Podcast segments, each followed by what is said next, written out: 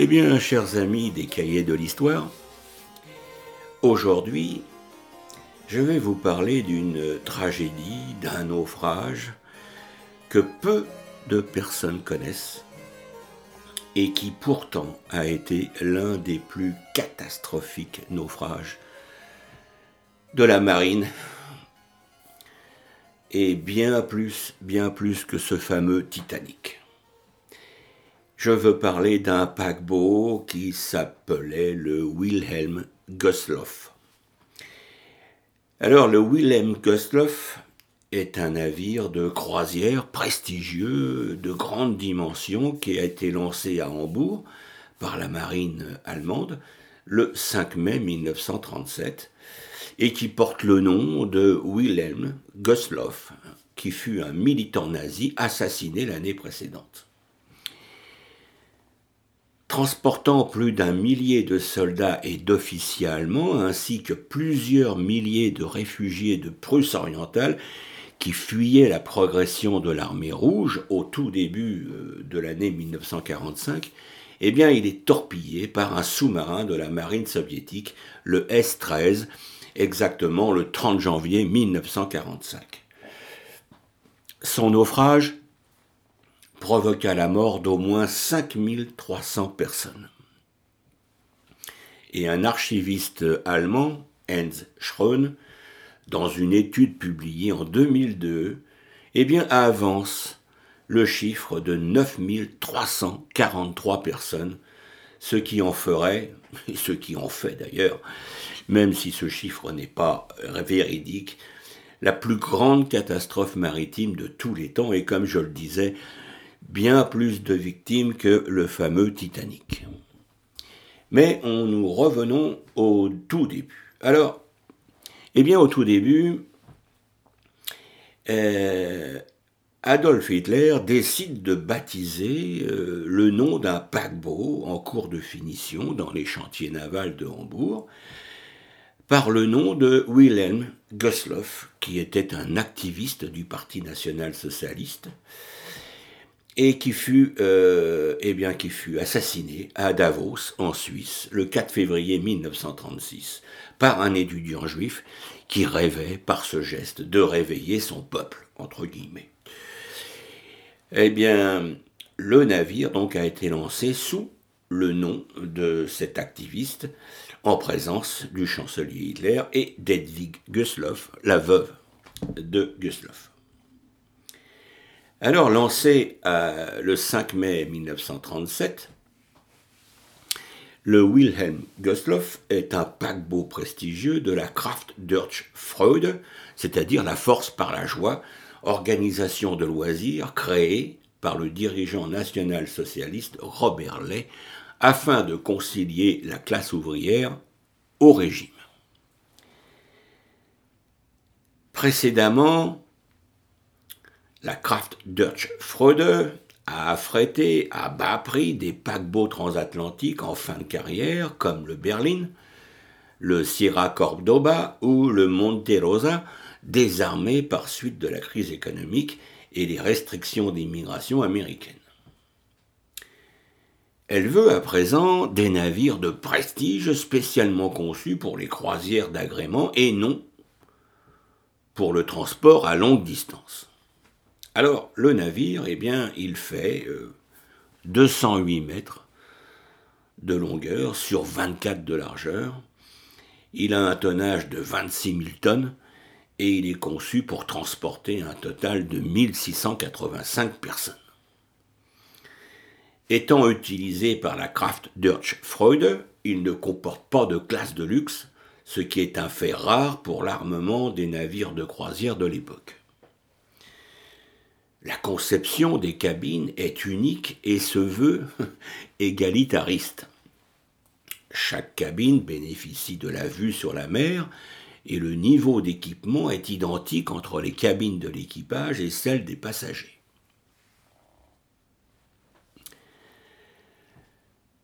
Un sister ship est programmé également, qui devait s'appeler le Robert Ley, du nom du dirigeant nazi qui était à la tête du front du travail. une organisation nazie qui a remplacé, bien sûr, les anciens syndicats ouvriers et qui a confisqué leurs biens. Cette organisation chapeaute les programmes de loisirs des travailleurs, entre autres les croisières en mer, mais aussi euh, les immenses villages de vacances sur l'île de Rügen en Baltique, ou encore le système d'acquisition de la voiture du peuple, la coccinelle Volkswagen par un système de coupons. Alors ce sister ship euh, n'aura pas de carrière civile et les autres navires de la série seront annulés pour cause de guerre.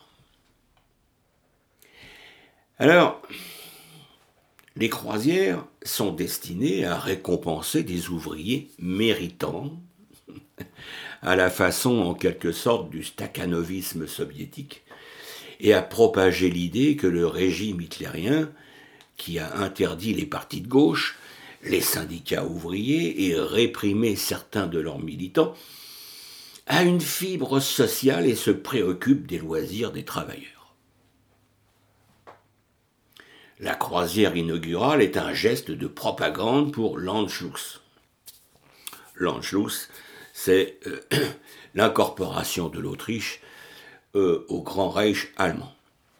Il y a plusieurs centaines de passagers autrichiens triés sur le volet, une pléiade de journalistes et 300 jeunes filles du Bund Deutscher Maiden, une organisation satellite des mouvements de jeunesse nazis. La seconde croisière, il s'agit de sorties de trois jours, vers les îles britanniques, en escadre avec trois autres paquebots affrétés euh, par le KDF, voit le Wilhelm Gustloff se porter au secours du cargo anglais Pegaway, malmené par une tempête, un sauvetage réussi dans des conditions difficiles qui sera exploité par la presse du régime nazi. En avril 1938, eh bien, le navire s'amarre au dock de Tilbury à Londres pour servir de bureau de vote flottant à destination des expatriés allemands à l'occasion du référendum plébiscite de rattachement de l'Autriche à l'Allemagne euh, qui s'appelait donc l'Anschluss. Une action très très médiatisée par les services de propagande de Goebbels. Alors les destinations des croisières de 1938 et 1939 sont principalement la Scandinavie, avec un circuit en été pour, autour des fjords de Norvège, mais aussi des pays amis euh, du sud de l'Europe, comme par exemple des croisières hivernales aux Canaries, en Espagne ou autour de l'Italie mussolinienne. Lors des escales en Norvège, eh bien, les passagers ne sont pas autorisés à débarquer. Des troupes folkloriques montent à bord le temps de l'escale. En mai 39, eh bien, la croisière prévue est annulée. Le navire apparaît pour Vigo en Espagne et rapatrie en grande pompe les aviateurs de la Légion Condor, dont le fameux as de la chasse allemande, Adolphe Galland, qui ont contribué à l'écrasement de l'Espagne républicaine par les troupes de Franco. Alors ce navire effectue encore quelques croisières en Suède et en Norvège à l'été 1939, en se servant notamment de villages olympiques flottants à Stockholm dans le cadre des Ling un immense événement sportif non compétitif honorant Père Henrik Linge, le fondateur de la gymnastique suédoise. Ce sont les derniers temps heureux pour le navire, parce que la guerre eh se profile à l'horizon. Et effectivement, le 22 septembre 1939, eh bien, ce navire est réquisitionné pour être transformé en navire hôpital de la marine de guerre. Lors de la campagne de Norvège au printemps 1940, eh il est utilisé pour rapatrier les blessés. Et le 20 novembre 1940, l'ancien paquebot est mis au quai au port de Gottenhafen, dans le district de Danzig, aujourd'hui Gdynia, en Pologne, afin d'y servir de caserne flottante pour la seconde division école de sous-mariniers. Alors, Début 1945, la progression des troupes soviétiques et la défaite de l'Allemagne semble absolument inéluctable. La Prusse orientale, donc la, la province la plus à l'est de l'Allemagne, accueille de nombreux civils et militaires fuyant l'offensive de l'armée rouge. C'est alors qu'a lieu l'opération Hannibal, employant quatre grands navires de transport pour évacuer la population. Plusieurs milliers d'entre eux prennent place à bord du Wilhelm Gustloff, qui lève l'ancre au matin du 30 janvier 1945 dans l'espoir de rejoindre les ports de Flensburg et de Kiel, encore libres de toute occupation. Une liste officielle dresse le nombre de 4958 personnes à bord, comprenant membres d'équipage, soldats et réfugiés civils. Dans les faits, ce nombre est très supérieur. Il dépasse les 8000 personnes et de récentes recherches publiées en 1999 et 2008, je le disais par Hans Schrön, avancent un premier chiffre de 10 482 personnes, puis en 2008 un second chiffre de 10 582 personnes. L'unique certitude est que plus de 4000 enfants et adolescents se trouvaient à bord. Cependant, la mer, la mer, Baltique est alors très peu sûre car de nombreux sous-marins de la marine soviétique y patrouillent afin de couler tout navire allemand qu'ils pourraient croiser. Dès le début du voyage du Wilhelm Gustloff, trois sous-marins sont signalés, mais ils sont jugés sans danger pour le paquebot. Alors, euh, au soir du 30 janvier, le Wilhelm Gustloff, escorté d'une seule vedette lance-torpille, reçoit un message d'une formation de dragueurs en approche lui demandant de naviguer avec les feux de position allumés pour éviter tout risque de collision entre les navires. Ordre que le capitaine Peterson exécute immédiatement.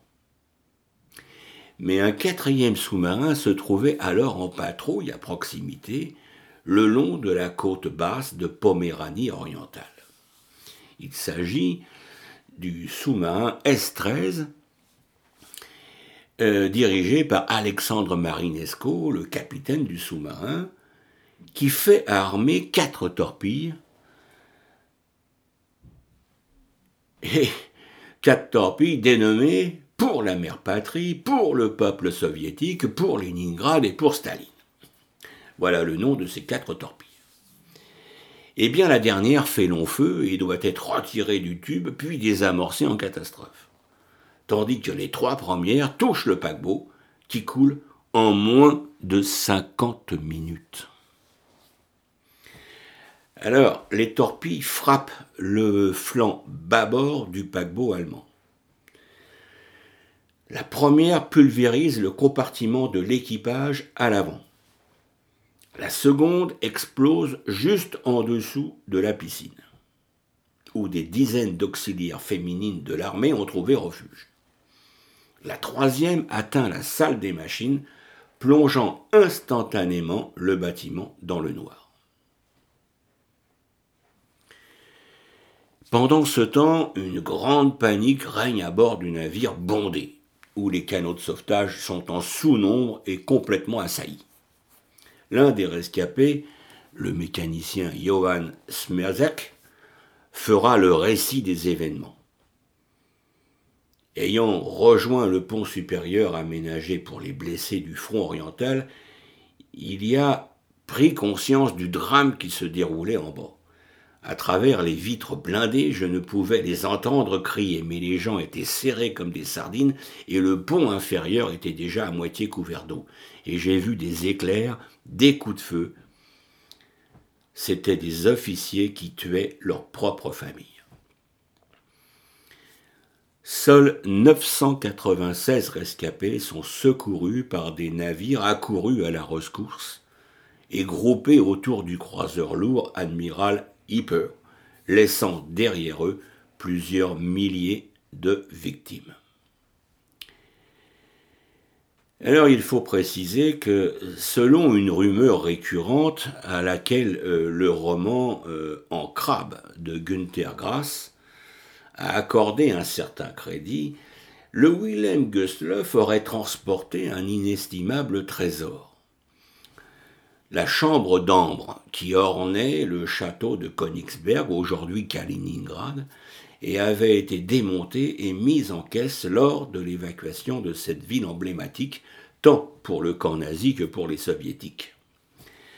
Mais rien de probant ne vient étayer cette hypothèse, euh, à ceci près que lors des fouilles archéologiques sous-marines entreprises par des plongeurs polonais, après la chute de l'URSS, eh il s'est avéré que l'épave avait été largement éventrée à l'explosif et fouillée. Alors, il y a également des catastrophes oubliées, comme d'autres navires de transport qui subiront le même sort dans la fuite de la Prusse orientale ou à partir de la baie de Lubeck. Par exemple, le général von Steuben, qui fut coulé le 10 février 1945 par le même sous-marin à la tête Alexandre Marinesco, et pour la même mission, et qui fit près de 3000 victimes, réfugiés et blessés essentiellement. Il y a eu aussi le Goya, le 16 avril 1945, où l'on avance le chiffre de 15 000 victimes cumulées pour les naufrages du Wilhelm Gustloff et du Goya. Trois autres navires, le Cap Arcona, le Tilbeck et le Deutschland, sont coulés par des Hawker Typhoons de la Royal Air Force dans la baie de Lübeck le 3 mai 1945. Le bilan fait état d'environ 8000 morts, 7500 déportés et 500 SS, et 150 rescapés. Du fait de son contexte, une seconde guerre mondiale sanguinaire entachée de nombreux drames, ces catastrophes resteront longtemps quasi ignorées. De plus, de plus, eh bien, la découverte de l'horreur de la Shoah à la même époque a occulté toute référence à la souffrance des Allemands. Ce n'est que bien plus tard que des chercheurs et des auteurs se sont penchés sur cette tragédie. Et alors, pour ceux qui seraient intéressés pour développer cette étude sur ce paquebot allemand qui, qui fut coulé par la marine euh, soviétique, eh bien, vous pouvez euh, voir sur euh, Internet et notamment sur YouTube une vidéo qui a reconstitué, euh, une vidéo qui doit durer, si je ne me trompe pas, environ 15 minutes ou 20 minutes, qui reconstitue le naufrage du navire. D'autre part, vous avez au cinéma un, un film que peut-être vous aurez du mal à trouver, qui a été créé en 1959 et qui s'appelle À l'ombre de l'étoile rouge. Euh, voilà ce que je peux dire, mais surtout, vous trouverez sur Internet, euh, en tapant bien sûr euh, le nom du navire, alors je vais vous le, je vais vous le, comment dire le, les plaies le Willem Gustloff, c'est-à-dire Willem, c'est W-I-L-H-E-M, c'est un prénom, et Gustloff, G-U-S-T-L-O-F-F. Donc en tapant ce nom, eh bien, vous allez trouver euh, des tas de références, des photos et certaines vidéos qui vont vous donner, ainsi d'ailleurs qu'une vidéo qui a été filmée donc euh, au fond de la mer Baltique, là où se trouve le navire. Ceci est très intéressant et j'espère que vous, serez vous, vous, aurez été intéressé par, par euh, mon récit, euh, qui est malheureusement... Euh, nous pensons que c'est malheureusement la tragédie maritime la plus mortelle de toute l'histoire de la marine.